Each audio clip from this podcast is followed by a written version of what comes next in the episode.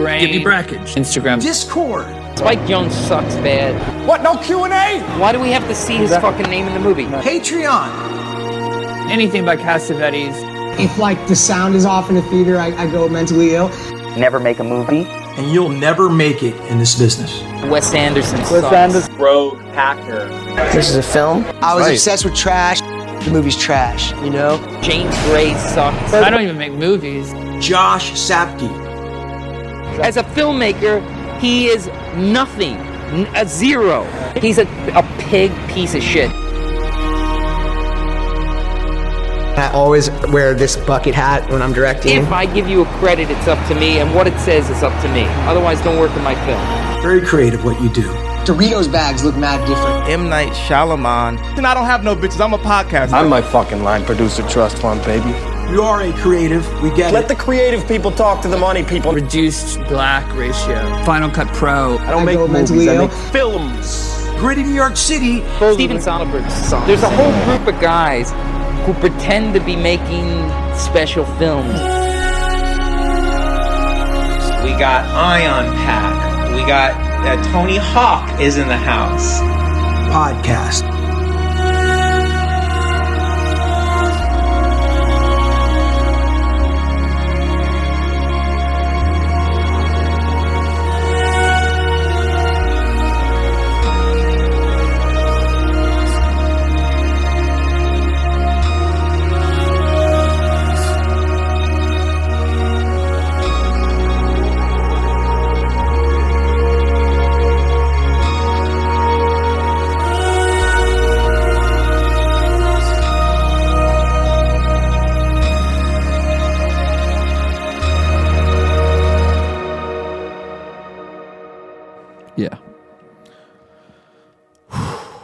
Right, you know what the fuck it is, everybody. We're back. This is the Ion Pack, recording the Ion Pod.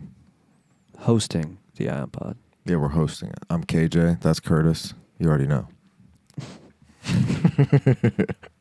Ion 1, Ion 2, KJ and Curtis. You already know. Ion Selectuals, Ion Pack, Rogue Packer, Eugene, and a little bit of cold water. Anyway. Oh yeah, um, Eugene's in some cold water. no, in a little bit of hot water. Um, oh yeah, cold water. What the fuck am I talking about? yeah, yeah. Eugene is in cold water. Eugene is That's in what you- cold water. He's not in everybody. trouble. He's just Yeah. in a cold situation, so he's in cold water. He's in a lake that's frozen over. he dipped one toe and the whole fucking thing turned to ice. The Bull Don Lemon now. There's some hot water. Yeah, they're so Eugene and Don Lemon couldn't be more opposite of each other. So true.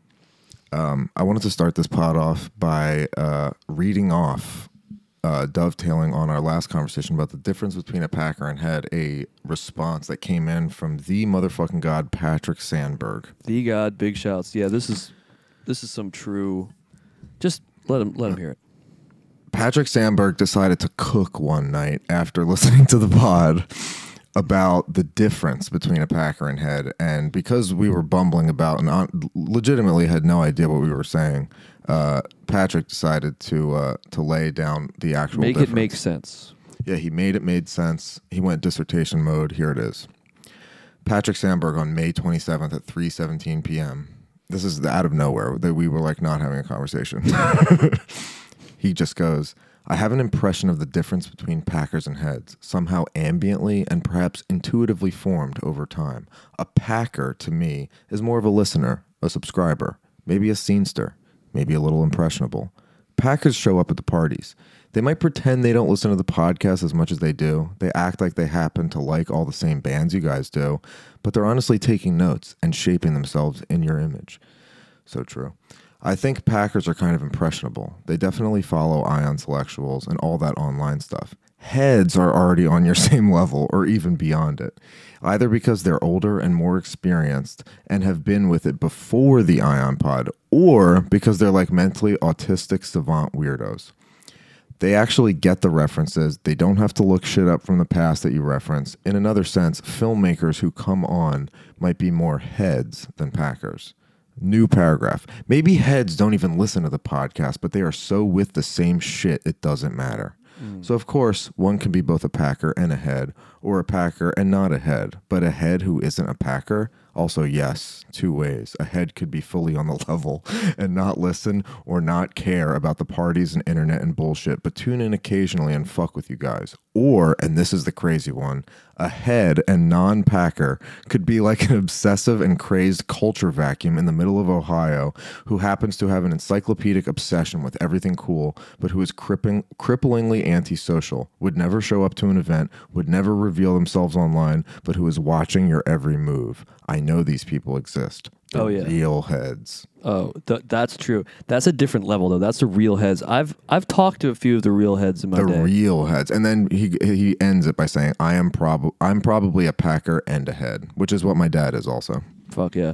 I've actually had multiple people stop me either at a bar or on the street or just at, in various random places and and bringing this conversation up saying, "Yo, dude, just want to let you know I'm a packer and a head," or I could I can't tell which one I am. I, I swear to God, I've had like multiple of these conversations with strangers. It really hit hard in a way I wasn't expecting. But this is the beauty of hosting the Ion Pod, hosting the Ion Pod, which we do as the Ion Pack, because you never know what's really gonna what's really gonna stick. Yeah, the thing about like the dude in Ohio is su- that's such a vibe. I know. I, we've we've talked to some heads like that, especially back in the day. But it also is such a vibe. People who pretend they don't listen as much as they do, or pretend they're as they're less aware than they are. That's that's like a huge vibe. I think that's ultimately who the anonymous burner that's been messaging us for years probably is. It's just like a random cultural vacuum in Ohio who would never pull up to any event. Yeah, exactly. Yeah, just like that type of internet style bull. Yeah. Which I, you know, that was Loki us in like high school. You know, Oh yeah, we were that in Philly. like like I, you know, think about how the fact that we knew about like random internet people on like MySpace that, and and via Facebook later, who- from the kind of like Philly scene. You know what I mean? we had like fucking true. Yeah, yeah. Um, and But these yeah, are not big insults, by the way. This is this is huge shouts. You you No, guys huge are shouts you to guys are those who it's bulls. for. It's Uh, not for but, but cloud people. biggest of all shouts to Patrick for laying that down. Yeah. I actually don't know how much of it I absorbed, but I appreciate the love. um, I was just like, I, I, I just saw the length of like I, I was like, wow, he spent more time writing this than I've spent energy. I've sp- he spent more energy on those paragraphs than I've spent on anything in probably a decade plus. Um, like he Mm-hmm. really took it down. It's kind of it's a it's cra- he's a he's a sick writer. It's like it's crazy people who just like are about writing like that. Uh, I know, I know. I mean, dude, I've also been following Patrick Sandberg online for like well over a decade. So oh yeah, he's the goat. Patrick, the you goat. know you know we love you. yeah. I wish there was some shit on like I could disseminate and do a dissertation on about your shit. so true. We'll get there someday. I was the equivalent of a Packer for Patrick Sandberg in like 2011, Uh, and I'm I'm a lifelong head. of course. I think I really the main thing that's on my brain and hopefully yours too for this pod is Sam Levinson's The Idol, or should I say The Weeknd's The Idol? Yeah. I mean, yeah, I, I honestly was not, I didn't go in with the highest of expectations Me neither. um, because of all the, uh, you know, rigmarole around it. But um, it's insane heat. It gets an insane heat for me. I actually really think a lot of people are also wanting to give it insane heat, but they think they're not supposed to. I can Yeah, I can tell there's, there's a lot of that happening. Like they they feel like they're kind of uh, missing the point or getting duped by by liking it. Like they've become, you know, the kind of uh, just normie consumer that they are so terrified of being. But no, you just embrace it. Like it's it's really good. Well, I had kind of a different. Yeah, uh, starting with the rating, I had I, I the first episode. I'm definitely giving it insane heat. Second episode was definitely heat too, but I think it was just it was just heat too. Like I I kind of wanted to wait to review the the show until we had seen two episodes because there was a lot of there was a lot of promise in that first episode that I think will probably get delivered on throughout the season. And I, I still really like the second episode, but the first episode especially, the first half of it, the like Altman style like you know, like the his her whole fucking team, like looking at her as she's doing the dance performance from above, and there's all these different angles, just like the choreography of that. It's so uh, sick, and it- is incredible. it reminded me of well it's obviously a little like black swan thing going on but more than that he's very much doing lux eterna. Um, and there's kind of a no Noé feel to the first episode as well uh, and but but kind of you know obviously l- slightly less extreme than like an actual Gaspar movie but I, I I actually don't even look at it as like watered down Gaspar. I, I see it as like a, a cool pop version of it you know I definitely felt the the Noé shit in the second episode. The first one, I had a weird experience of the first one because the the first half of it felt like really good filmmaking, and then the second half, when the Weeknd gets introduced, it didn't feel Noé as much as it did just feel like you know sort of like edgy, like Safdie core, like f- like filmic television. Um, and it, it it didn't lose me, but it was something about the well, Weeknd. I don't know. It was so perverted that it act that I was like, this is kind of transcending it. It it actually. You were it- fuck, it- you were fucking with the like the sheet over the, her head. I don't know if I was fucking with it as much as I was just like, wow, I can't believe he's he's like going for it. Well, I was just Um, like, damn, Sam, because I've never even really watched Euphoria, but I'm just like, okay, so this is he he'd be doing this style shit. Yeah, that's. I actually want to tell a little story about Sam Levinson. I mean, I feel like he was going for kind of, uh, you know, it, it's just like, it's kind of some eyes wide shut esque, just you know, or, or and or even Mulholland Drive esque, just kind of like hyper sensual thing, but with like an S and M twist. Yeah. and I, I I don't know. I've never seen like Twilight and all the kind of mainstream kinky things, but I feel like. Well, it's gorgeous. It's, it's yeah, I feel like he's like skirting the line between all these things, and and, and I, I no, I thought it was cool. I thought it was cool how it was, how perverted it was. I I I, really like it. I, I actually felt very refreshed by it, um, because I do think it's genuinely some weirdo shit, which is uh, something I haven't seen get popular in a while, and that's kind of my bread and butter, and. I, I don't just mean sexually, but any anything that feels genuinely weirdo. And I will say another thing: a lot of people are complaining about the Weeknd's acting, and that was my initial response too. Because first of all, I think Lily Rose is great.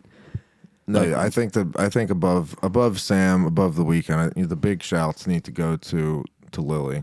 And Yeah, I mean she's awesome in it, but I, I don't know. I, I still am holding out because the thing with the Weeknd's kind of clunky acting is that is kind of what his character is. He's being this kind of, you know, seedy sleazeball cult leader, you know, club rat guy who's trying to who's trying to act like a sexy guy just so he can get in and start to control her. So the clunkiness could be part of the character. If I'm being generous here, it, it No, very proba- much. You know what I'm saying? is, it, it, it works for the character. He's not.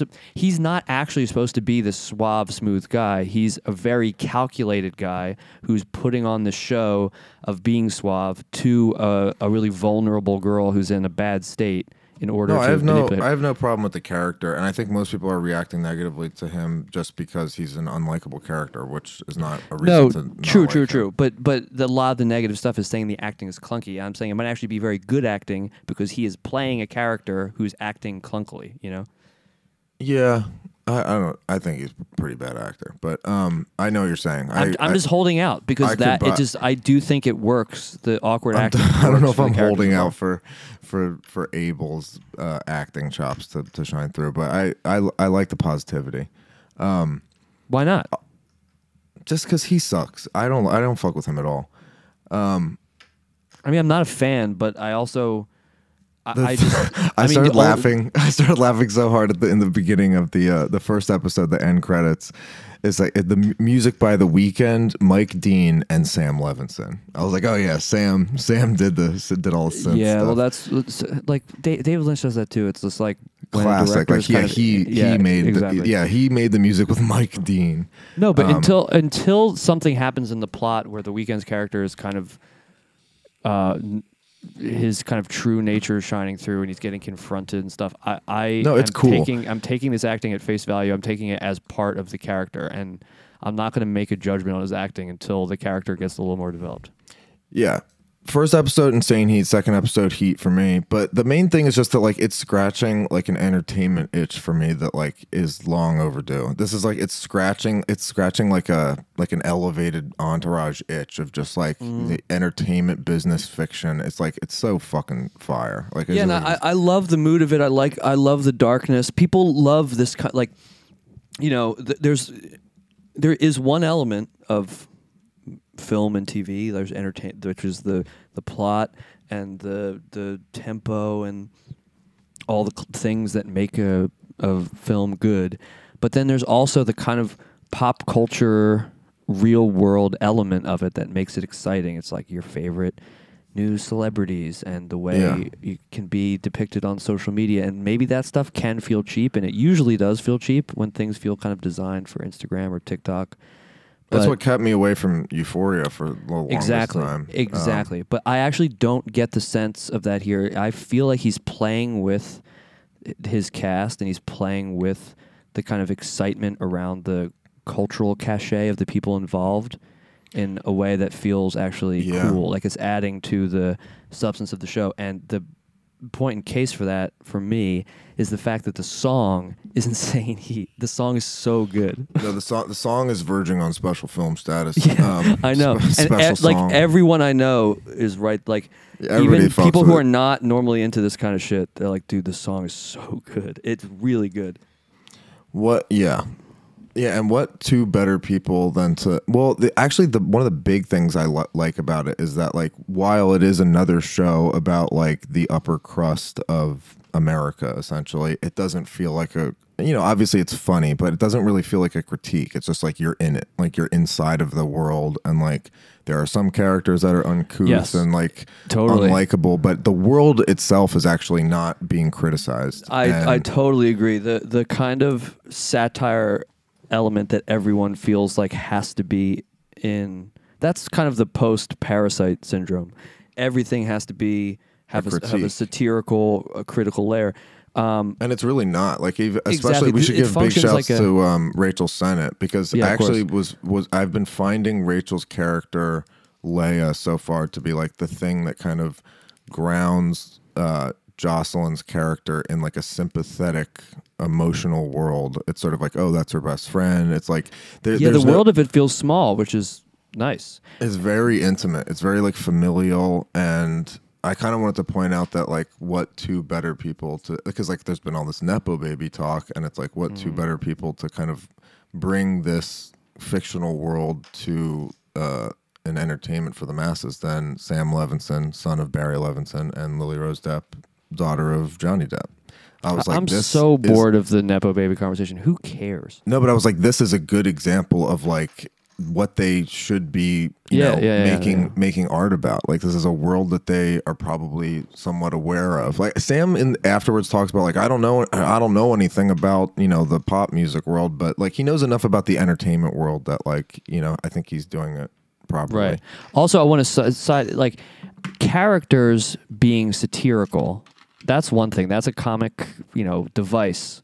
That's all. I'm not saying, you know, that that should never be done. That can be done really well, but I often feel like in these new kind of movies or shows that the the they're being held back in their writing by a kind of fear of looking like they're glorifying something when we should be critiquing it and showing how it's like you know not good and other people have it where it's uh, you know and and it feels like that layer of things can get really heavy handed and it holds back the actual writing. And then there's nothing you know that makes writing ineffective. It's not an effective parody if you feel Yeah. like the writer is is kind of nervous that they're not going to critique it enough. That's not effective parody. That's not um, calling anything to life it's not making you think. Uh, this kind of functions more as a noir with kind of yeah sympathetic some sympathetic Yeah. characters and and just mysterious characters and and That's there what I like this- about the second half of the first episode is that even though it's kind of like Safdie, like you know, fuck boy, like cool film aesthetic vibe, I was like, this Mm. is fire though. There's no like irony here. There's it just like is like elevated drama. It just like is cool. Like I was just like this. I'm just like with. I'm interested in the sexual It's very- drama. Yeah, of it. exactly. It. kind of reminds me almost like of like a '90s neo noir. You know, Yeah, it's cool. Um, which I mean, Hey, maybe I'd- maybe I I'd should, say it's my maybe shit, we but should it's fuck everybody's with shit. Euphoria. Maybe we should check it out. I was just thinking, I was like, you know, I sh- actually should probably watch it now because this. I mean, I I actually am like really surprised with how much I like this. Um, There's an extremity. So I actually want to talk about Sam Levinson for a second because it is he is sort of he, we never talk about him first of all like because well, I don't really know anything about him because I'd never seen Euphoria. This is like kind of my first introduction to him, really. And I know there's some controversy about like I think The Idol was originally being directed by Amy Seimetz, Yeah. who was girlfriend of or maybe Mhm. fiance of Shane Carruth. Big shouts. Um, yep.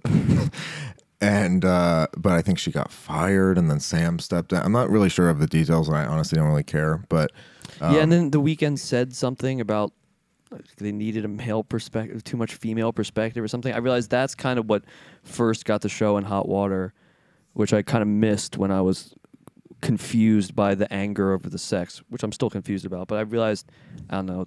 The, I guess the Weeknd said some weird shit about that, and that's kind of Well, I kind of feel the- bad for Sammy Boy because he's kind of like falling into like the you know like you know white guy target that you know a lot of our of our close friends have found themselves in the uh, the crosshairs of recently, um, of just like a guy who's making art and like suddenly is problematic for some reason. I mean, like Yeah, to yeah, be fair, yeah, like he No, goes sure. pretty hard, but like it's it's pretty. oh, cool. he, I mean, he's going really hard. Where's the, that's this quote that I sent you? Remember?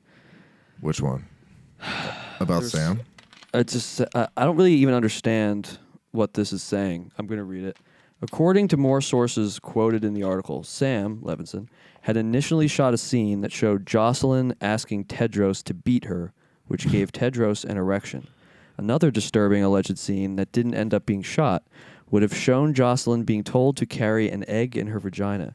If the egg broke, Tedros would refuse to quote unquote rape her, which would lead to her begging to be raped because she thought it was the reason for her success. I don't really understand what this means at all, but this was like some call out article saying why the show was problematic. But that's just, yeah, clearly it goes harder than it already has in the first two episodes. I, I mean, yeah, it's just. I mean, it's a classic thing, but it's just so ridiculous. It's like depicting things in art does is not. But this is also problematic. it's, like, a, it's a BuzzFeed article that said this, so it's kind of you know Is it's Twin Pe- Twin Peaks is problematic because of like pedophile rape? I don't think so. Most beloved TV show of all time. I know that's well. Twin Peaks really occupies its own weird space where somehow, um, somehow a, a, a show about like a father raping and murdering his underage daughter uh, while possessed by a demon is this kind of beloved, fun thing that you can watch with the whole family. That's kind of that's never. There's it's so weird just because like the like it. main the main like conceit of most dramas is like somebody dying or like a murderer it's just like the most classic Yeah, yeah, yeah. thing in fiction but somehow like when we get into like there's this, still a taboo around like sexuality it's still like when things are extreme they're like seen as like fucked up or like well, no, this is okay. than- Okay, so you know what I'm saying. What I was just saying about why I feel the kind of satirical, quote unquote, uh, layer of of things now gets heavy handed is because I, f- Mm-hmm. I feel like I can feel the writers being afraid that they're not condemning something enough or they're depicting things in in like bad enough light. And we've seen this a million times. It's like a criticism. A lot of stuff that we're surrounded by gets. Um, and it's uh, Brad Trammell, you know, he's gone off about this. He just had that post about the that comic he did of the the painting and like the soy jack being Yeah, angry yeah. that the painting isn't explicitly stating his morality. It it's it's one of these things where, you know, things being like having faith in the audience and letting them understand complex characters and come to conclusions and come to moral conclusions and, and understanding situations and how people get to where they are and Yeah. people's complex humanity and their morality. That kind of thing is considered bad. You shouldn't have faith in the audience. You need to kind of explicitly explicitly state things. And if you don't, you're somehow uh, condoning it essentially, or you're doing something that's dangerous because it's potentially glorifying it. That's kind of the big criticism for all of this stuff. I mean, that's essentially what all the critics of the idol are saying. Like this fucked up stuff's happening in it, and he's depicting stuff that's fucked up. That's actually, I don't know, it's problematic to the actors involved. It, it could be problematic for, for kids to see this, which is exactly the kind of satanic panic that like conservative parents had around video games in the 90s. But it's also funny because it's so mainstream. to the other side. It's like the the fucking the end of the first episode was giving like Fifty Shades of Grey or something. You know well, what I no, mean? but It's this like- is but but I'm I, I I know exactly. But I'm having a oh that's what I meant earlier. I said Twilight. I meant Fifty Shades of Grey. Um, it's a si- it's like the most popular shit randomly is like just I- like sexual intrigue. Of course, because that's like what humans run on. But And my, f- my 'cause it's point fire. is my point is that people now I think maybe the problem is we've become too like in social media age, we're we're too we see ourselves as one with everything. Like everything is on the same plane. Like you- celebrities, fictional characters, us, our avatars, we're all kind of on an equal playing field. You know, before social media, you you saw fictional characters as fictional characters. You read books, you watched movies, and you understood that these were representations, and there was there were conclusions that you were supposed to draw by reading these representations, by reading and understanding these characters.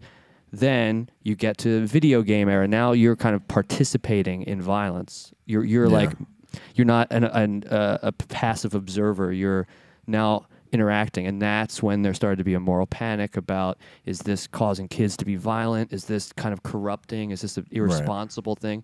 And now, even though it's not interactive, we're we're still watching films or reading things or, or you know just consuming any kind of media that has themes of violence or or sexual violence or just even sexuality in general. And we're back to the passive kind of spectator that we were that we, we, we always were but somehow we're it's seen as interactive and that's just kind of the interactive nature of our i don't know interconnectivity now and i think that's kind of how this mindset has started but it, it really is a very strange one where just depicting anything is irresponsible unless you shout from the rooftops that it's bad like I you have to like I have the most people are bad characters with it.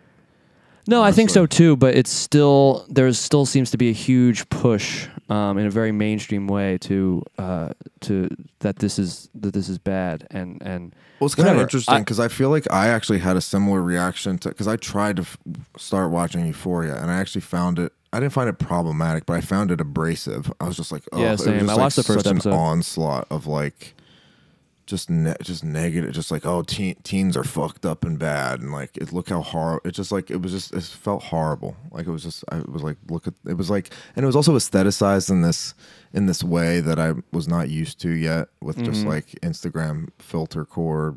I don't know, just like gels, and I just hated the way it looked. I thought it was disgusting looking. well, it kind of for me it kind of came at the peak of the poverty porn stuff, and I Yeah. was I, Yeah. I was really just over that. At I that was not in the. We were not in the right place to be Yeah. watching that when it came out. Um, Um, and I don't even just mean that in a contrarian way. Like I actually, not to be like problematic guy, but I actually was like, maybe let's stop like just depicting poor people as like so fucked. You know what I mean? that being I just- said, the casting is pretty awesome. In No, of course. It, it, it, I didn't have a problem with it. It wasn't like that's what I mean. It wasn't in a cancelly way of like this. Why, why are we all watching this? I just was like, you know what? I'm over this shit. I want to Yeah. watch something that isn't gritty and real. You know? However, big shouts to Eleonore Hendricks, who uh, was the casting director or was responsible for much of the important casting of Euphoria. Um, Biggest shouts. and she Yeah. did discover Angus Cloud, despite Yeah. uh, the Washington Post and the New York Times uh, snubbing her. Um, so big shouts to her because she's the best. Yeah, she is the best. And um, but The I am- casting in the in the Idol's pretty awesome too. Like It's I, really I, I good. wanted to point out like how good I think Hari Nef is as the Oh, yeah, Vanity she's Fair it. writer. Like Yeah, it's- she's that's killing it. Such good. I just her tone and like the writing there. I think is, is yeah, really on she point. she has a kind of snark where you feel like she's like half the time you think she's being sympathetic and she's trying to get an honest portrait, but then you can also maybe I keep maybe catching glimpses of a kind of like sadistic, almost uh, pleasure and like the story getting better. That has nothing to do with Jocelyn's comfort. You, it's Yeah, too like early a to tell. Perfect synthesis of like. But she you know, plays it very well. Nathaniel And- Pemberton and Crumps. so true. Good work Uh, there, no, but she she plays the she plays that kind of ambiguity very well. It's very good. Yeah, but uh, going back to Sam Levinson, um, he's an interesting guy because you know he's he's the son of Barry Levinson who did like Diner and Bugsy and shit. Um, so he Diner's is. my mom's favorite movie. it's an incredible movie. Big shouts to great. Diner. That's a special film. so Um, true.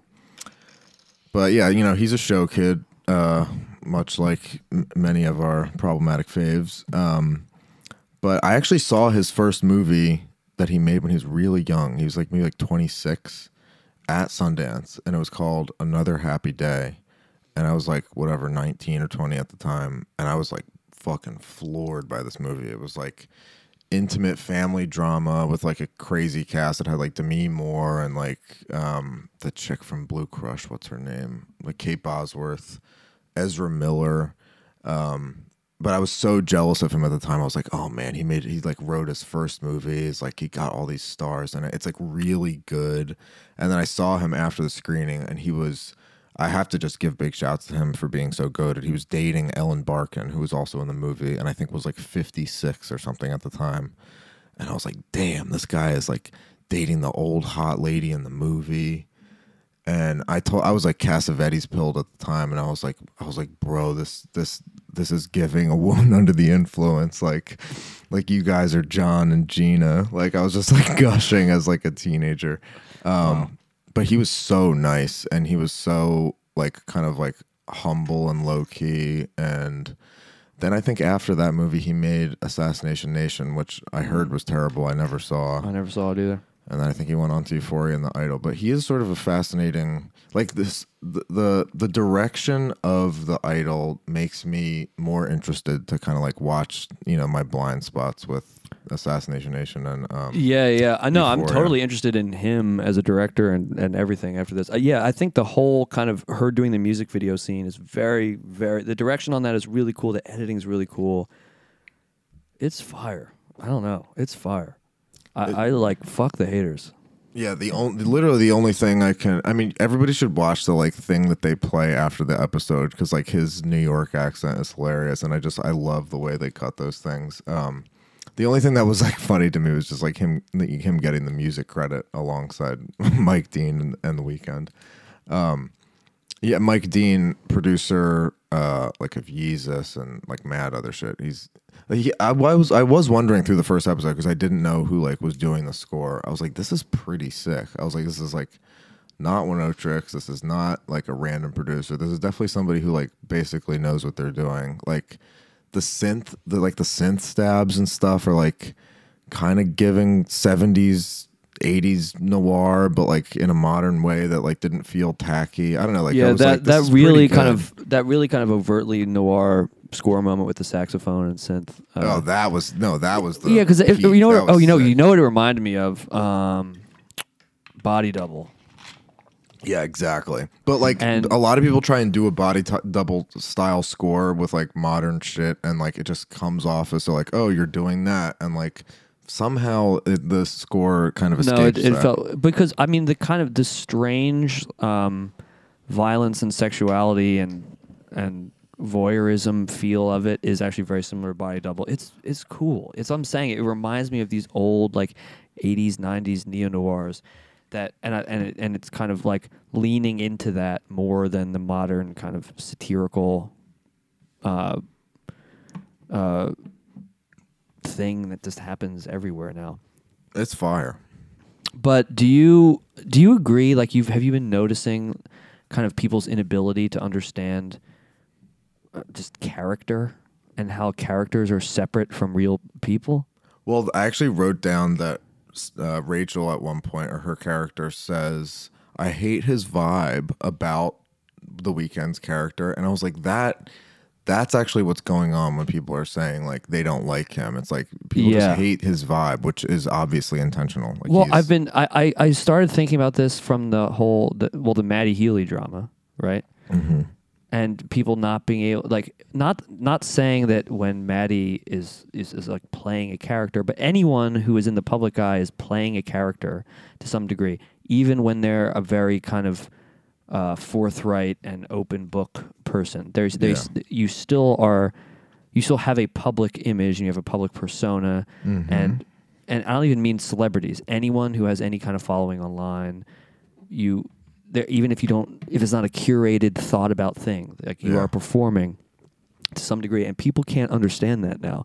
It it seems to be like people think that you are just fully transparent and when you're online or when you're speaking or when you like people think it's just people think they know who everyone it, it just shows this kind of disconnect that people have between in, an internal life and an external life and i think it's because a lot of people don't have much of an internal life compared to their life online they kind of are just think that everyone's uh, persona in the public eye is just an extension of themselves fully uh, I, I kind of notice it too, even on social media. Um, you see an artist uh, doing the humbled and proud thing. You know, they, they Yeah. write something like really personal, um, and that that's kind of like people just react so strongly to it because they like that's what they want out of following a celebrity, quote unquote, or a figure or anything. It's just they it needs to feel like diary. It needs to feel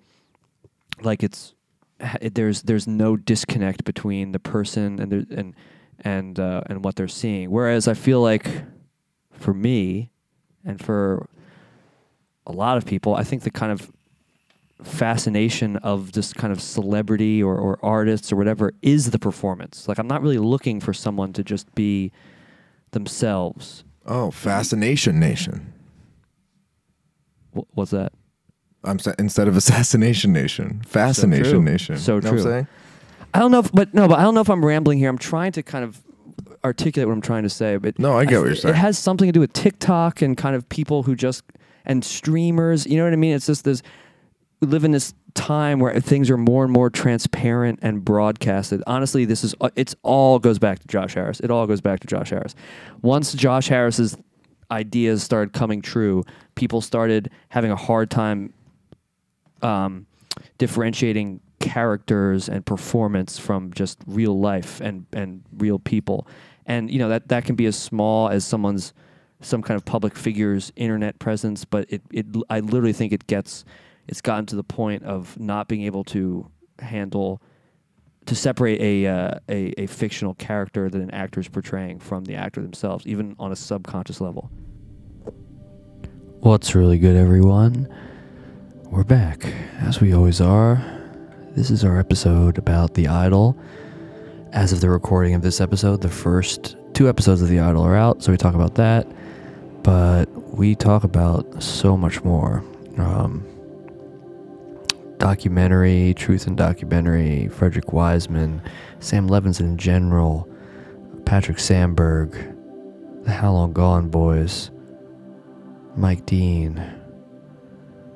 And then we have a whole other, whatever. Y- y- you'll hear it. And there's only one way you're going to hear it, and that's by going to patreon.com slash the ion pack. And you can hear everything else I just mentioned and more. And you can hear a treasure trove one of the hottest pods around. Patreon.com slash the ion pack. You already know. Patreon.